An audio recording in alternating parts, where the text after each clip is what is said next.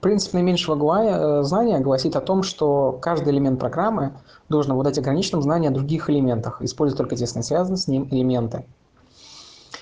Это используется для того, чтобы поддержать низкий уровень связанности классов. А, можно, кстати, добавить, что этот принцип не входит в solid принципы. А, в качестве примера можно привести а, то, что если, например, метод объекта получает ссылку на другой объект, то должен использовать именно те методы и свойства объекта, именно методы и свойства именно этого объекта, а не получать с помощью этого объекта ссылки на другие объекты. Далее можно сказать, что есть недостаток у этого метода в том, что каждому классу нужно создавать методы пересылки внутренних методов. И это можно решить с помощью интерфейса, в принципе.